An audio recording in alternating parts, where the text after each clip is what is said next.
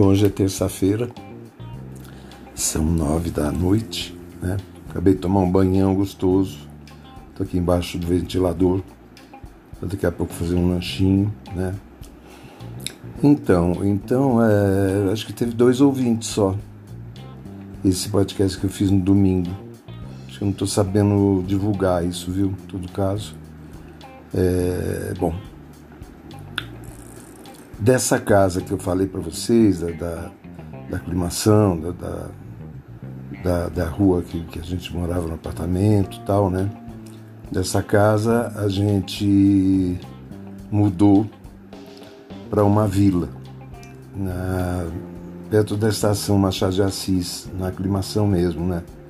Ali era uma casa muito gostosa, com três quartões, uma, uma sala pequena de, de, de estar, né? E uma sala de jantar bem grande, que a gente tinha uma mesona, fazia uns almoços gostosos, cozinha, área, tinha uma área de serviço grande, um quintal e mais uma, uma edícula, né? Uma edícula, um quartinho banheiro. E daí é, eu comecei, eu não sei como, eu estava perto ali da, da casa do, dos Godoy, que é o pessoal do Zimbo Trio, né, do Adilson Godoy, que é um grande compositor, o Amilson é um grande maestro, pianista também, tocou com orquestra já, acho que no mundo inteiro, ele é o Hamilton, e o Adilson toca muito piano até hoje. E então eu comecei a frequentar lá, mas eu era mais amigo mesmo do seu Dorival, que era pai deles, né? E era muito gostoso. Você chegava lá, tava Elis Regina, né? Eu estava então a Elisete Cardoso, né?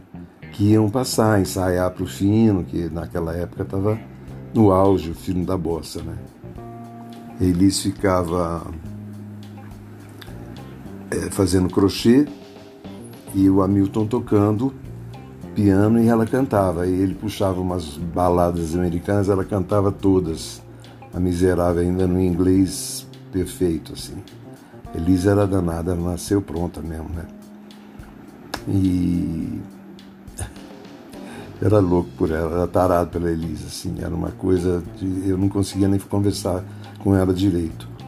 E nessa época também é, o Adilson apareceu com uma menina que era, tinha 12 anos, né? E ele, ele pelo jeito estava apaixonado porque é, a cara dele era demais, só que assim, é, que era a Silvia Maria, que é uma cantora muito boa, muito boa. Ela cantou coisas lindas, né? E, e canta até hoje. E a, a, filha também canta. Tem uns filhos lindos, eles têm quatro filhos, né? Apesar de ficarem separados durante muitos anos, o Adilson e, e ela, a Silvia. Mas a Silvia, aí ela andava com a mãe sempre, Dona Meire, minha amigona, e a gente saía e fazia fazer compra, ia para Augusta, ia, e elas moravam no Augusta também, a, Meire, a dona Meire e a Silvia, né? E, e ela cantava, era uma, a primeira vez que ela cantou, ela tinha 12 anos. Ela cantou uma música do Adilson Godoy que chamava Dame, né? E era uma coisa assim, todo mundo chorou, no fim, estava todo mundo chorando, ouvindo a Silvia cantar. E realmente, de fato, uns anos depois ela começou a gravar, porque ela era muito nova, né? Com 12 anos ela cantava daquele, daquele jeito. E aí o Adilson foi ensinando, foi, foi dando, dando aulas de, de, de, de canto, mostrando para ela, é, colocando ela nas professoras certas. A Silvia estudou e, bom, se tornou uma grande cantora, defendeu músicas em festival, no FIC e tal. Se não me engano, ela cantou A Grande Ausente do Francis Raime. Não sei se é Francis Raime Vinícius, Chico. Não, Chico não é. Mas bom. Então, é, naquela época era muito gostosa, porque era, era música o tempo todo, né? É, eu já tinha tido minhas aulas de violão com a Vera Brasil, já tocava direitinho, né? E aí eu acompanhava o Adilson, e o Adilson me fez um grande favor, que acho que nem ele sabe, mas ele me fez um grande favor porque tinha dias que a gente ia fazer show, ele falava, olha, Zeze, ele me chamava de Zeze, que nem minha família, né?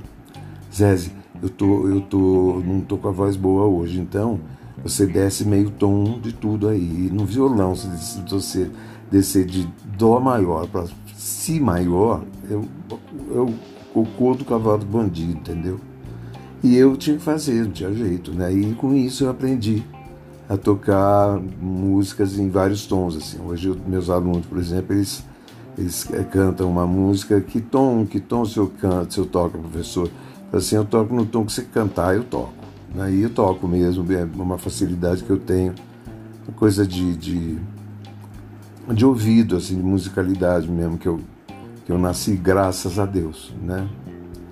É, eu ia falar feliz ou infelizmente, mas não é feliz, sempre feliz. Que a música me trouxe tanta coisa linda, meu Deus, que vida linda que eu tive através da música, né? Então, é, aí, bom, na casa do Hamilton, o seu Dorival, que era o pai deles, a gente era muito amigo.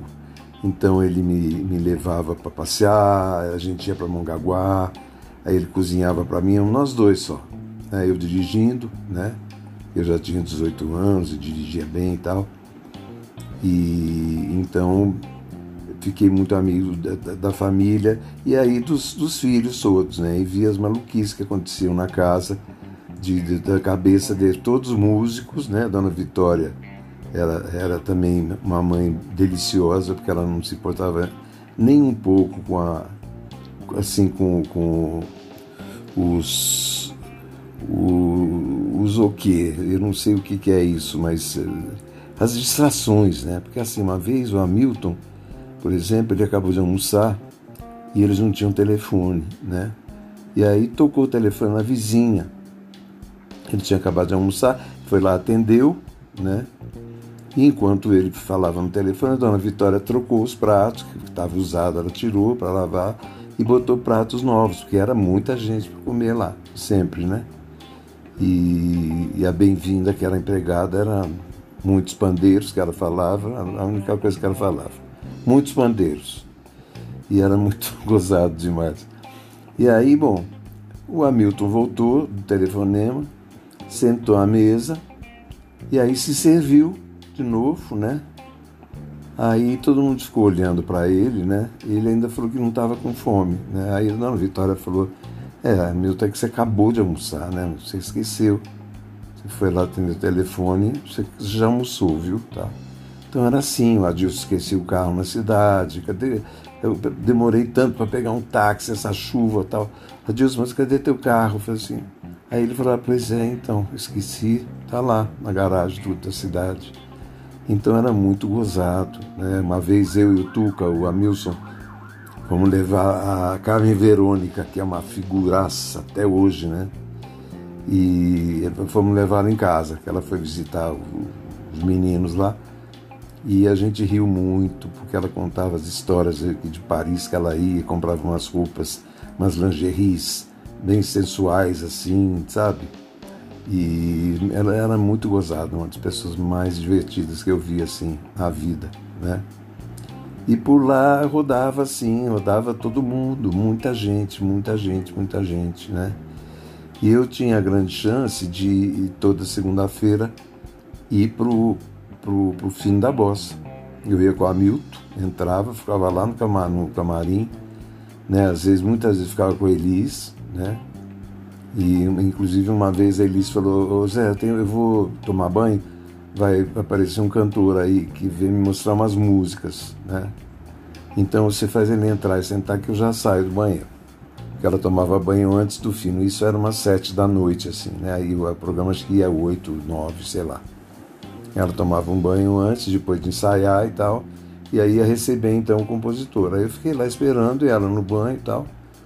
Aí é, bate na porta, eu abri a porta, né? Era um músico com um violão nas costas, assim, né? Aí ele virou para mim e falou assim: é, por favor, eu, eu, eu vim para falar com a Elis, fala para ela que o Gilberto Gil está aqui, né? Então, assim, aí eu conheci o Gilberto Gil nessa época, né? Ele mostrando roda, Lunique 9, né? Todas essas coisas para Elis. E aí eu aprendia, né? Eu já pegava violão e já aprendia também, né? Então, mas eu acho que Elis nem sabia que eu tocava violão, porque eu era tão tímido assim com ela, e nem sabia que eu era cantora. Ela, ela soube depois, quando eu gravei, a gente gravou Altos e Baixos juntos, né? Que Altos e Baixos, na realidade, ele era meu, que eu tinha ganho, mas aí um produtor lá do Rio mostrou para Elisa, ele gostou muito, claro, né? E acabou gravando e o disco dela saiu antes do meu. Então ela que lançou Altos e Baixos e não eu. Mas não tem problema nenhum, né? Você trocar uma, uma coisa, uma música com a Elis Regina não é fácil, não. E nesse tempo também tinha a casa do Marinho Murano, que era um, músico e que tinha uma casa linda na, na, na Guimarães que era a rua onde eu morava, né? só que mais para cima um pouco. E ele tinha um microfone Shure naquela época, né? E tinha um som maravilhoso, tinha um reverb lindo e tal. E eles ensaiava lá, né? E só que aí ele descobriu um dia que eu sabia todos os arranjos dela e que eu cantava assim, né? E porque eu cantava, quando ela não foi uma vez, eu falei, bom, Tuca, se você quiser, eu posso. Eles estavam ensaiando para ir pro, pro Olimpiar, né? Então eu posso, eu posso cantar né, fazer voz guia para vocês. E aí ela, quando ela tinha show no Rio, ela me ligava, não ligava para mim, ligava para o Tuca, falava, ó, oh, pede pro Zé ir fazer voz guia lá que eu não vou hoje. Pelo menos você ensaia então. Então assim, eu fui, né? E finalmente, num dos roubos da Elisa, ela entrou e me viu cantando e falou assim, você pode sair que esse lugar é meu. E entrou no banheiro. Não entendi nada até hoje. Então, com essa, eu deixo minha, meu, minha, meu podcast aí com vocês, esperando que a gente divulgue um pouquinho mais. Divulguem, gente, tá bom? Então, beijo. Beijão. Até amanhã.